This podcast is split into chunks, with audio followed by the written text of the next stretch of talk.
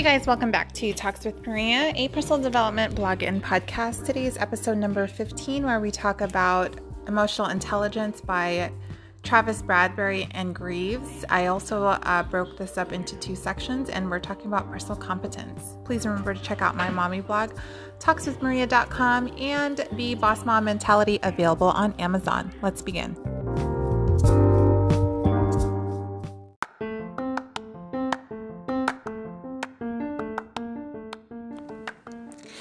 Hey guys, so today I wanted to do my deep dive on Emotional Intelligence 2.0 by Bradberry and Greaves. I did separate these into two parts as there are a lot of con- content and a lot of um, information on how to develop your emotional intelligence, what it is, what it means, what you need to know, and the strategies behind the teachings of understanding your emotional intelligence which I thought was really helpful. So I went ahead and broke these down into two parts. Part one is we're going to do a deep dive in personal competence.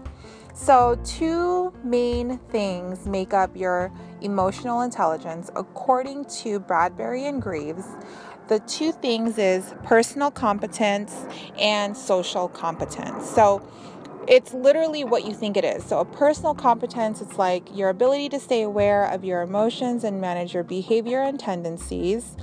Social competence is your ability to understand other people's moods, behaviors, motives in order to improve the quality of your relationships. So, number one, part one of this is personal competence. And personal competence is made up of self awareness and self management.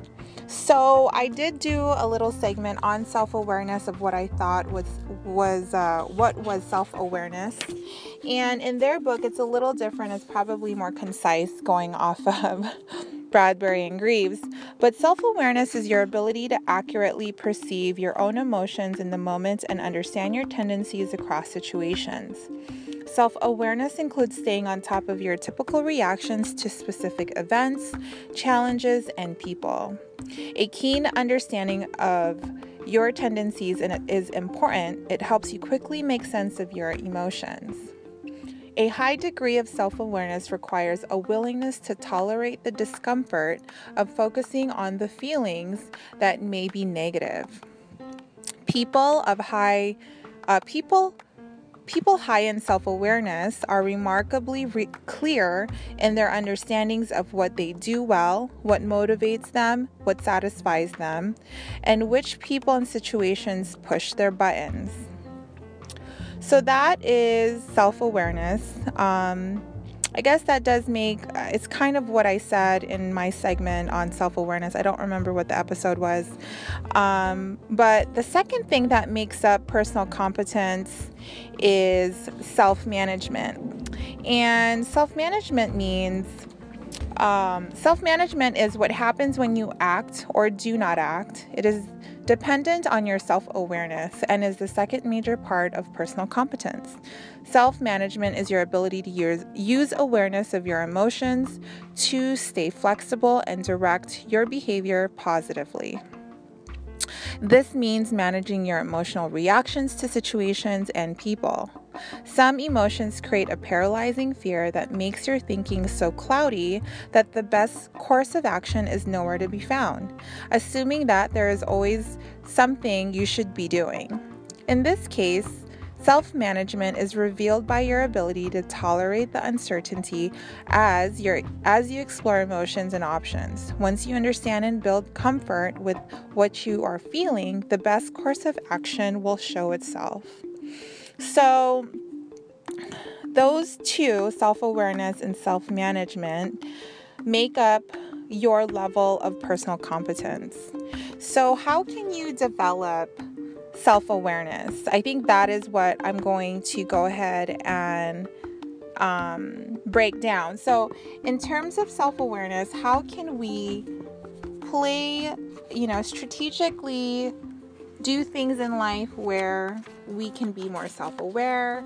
Um, so, in the book, Bradberry and Greaves list out 15 things that uh, that are strategies that you can do in real life to harness, develop your and harness and develop your self-awareness. So, number 1 is quit, quit treating your feelings as good or bad.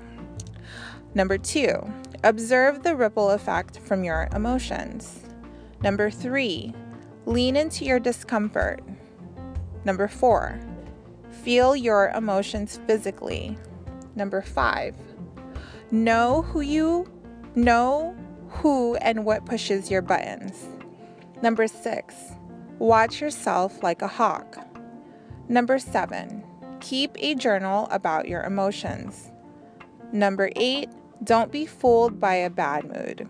Number nine, don't be fo- fooled by a good mood either. Number 10, stop and ask yourself why do the things you why do you do the things you do? Number 11, visit your core values. Number 12, check check yourself. Number 13, spot your emotions in books, movies, and music. Number 14, this one's a tough one, seek feedback. Number 15, get to know yourself under stress. So, those are the 15 things that um, Bradberry and Greaves have identified in terms of how you can uh, put self awareness in your real life and how you can practice that. So in self in self management, the strategies to uh, develop self management are. I'm literally going through.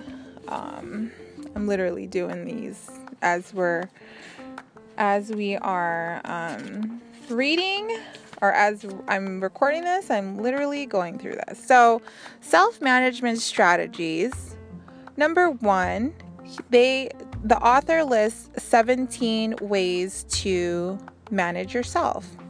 So, really, like manage your emotions, manage your responses is really what self management is. So, the 17 uh, ways to practice self management strategies in real life is number one, breathe right. Number two, create an emotion versus reason list. Number three, make your goals public. Number four, count to 10. Number five, sleep on it. Number six, talk to a skilled self manager. Number seven, smile and laugh more. Number eight, set aside some time in your day for problem solving. Number nine, take control of your self talk. Number 10, visualize yourself succeeding.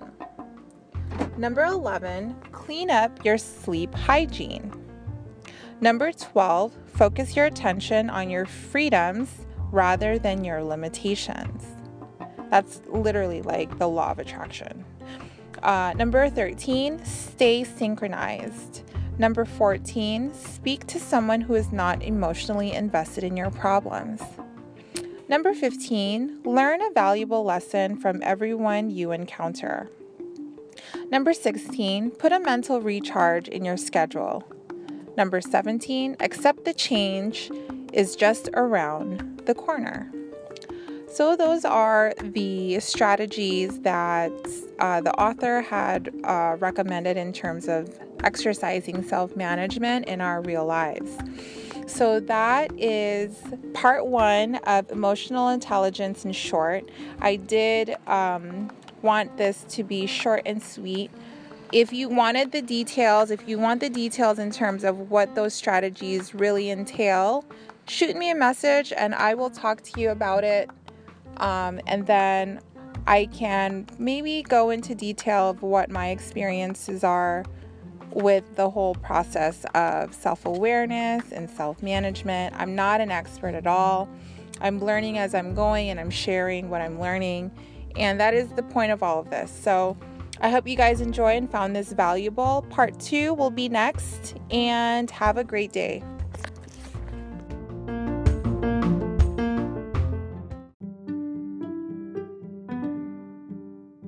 If you enjoyed this episode and found it valuable, be sure to subscribe, comment, and share this episode with your friends and family.